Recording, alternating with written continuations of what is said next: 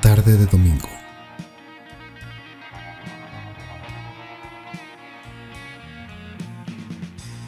Lentamente, Domingo se apoyaba en la enclenque mesa que apenas cabía en el pequeño espacio que aparentaba ser comedor, sala y cocina.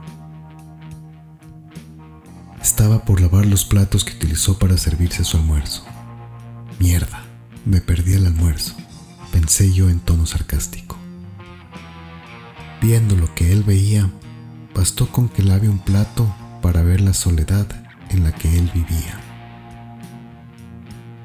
Pasaba y repasaba el jabón de trastes en aquel plato, intentando convencer al tiempo de no quitarle esa actividad. Se lo veía limpio el plato, bastante bien limpio. Sin embargo, con esponja en mano, intentaba Domingo quitar una sociedad que no habitaba más que en su mente. Del plato hace rato había deshabitado. Repitió el mismo proceso con su cuchara.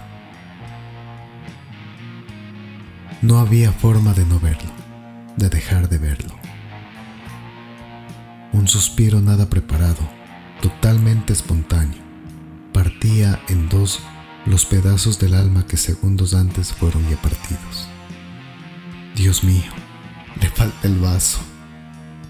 A turno seguido, como leyendo mi mente, sin saber que yo estaba ahí, tomó el vaso.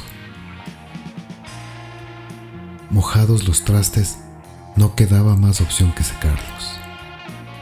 Lo secó uno a uno. Plato, cuchara y vaso, en ese orden. Otro suspiro en nada preparado anunciaba el final de la épica limpieza de los trastes. Le regresé a ver a Lu. Ella estaba conmovida, devastada. Yo quería matarme a carcajadas.